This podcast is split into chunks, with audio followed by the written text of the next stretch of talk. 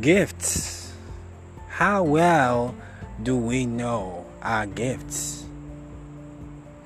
A lot of times we find it too difficult to figure ourselves out because we do not actually know the capacity that is deposited in us just because we feel that we are intimidated or that we are timid.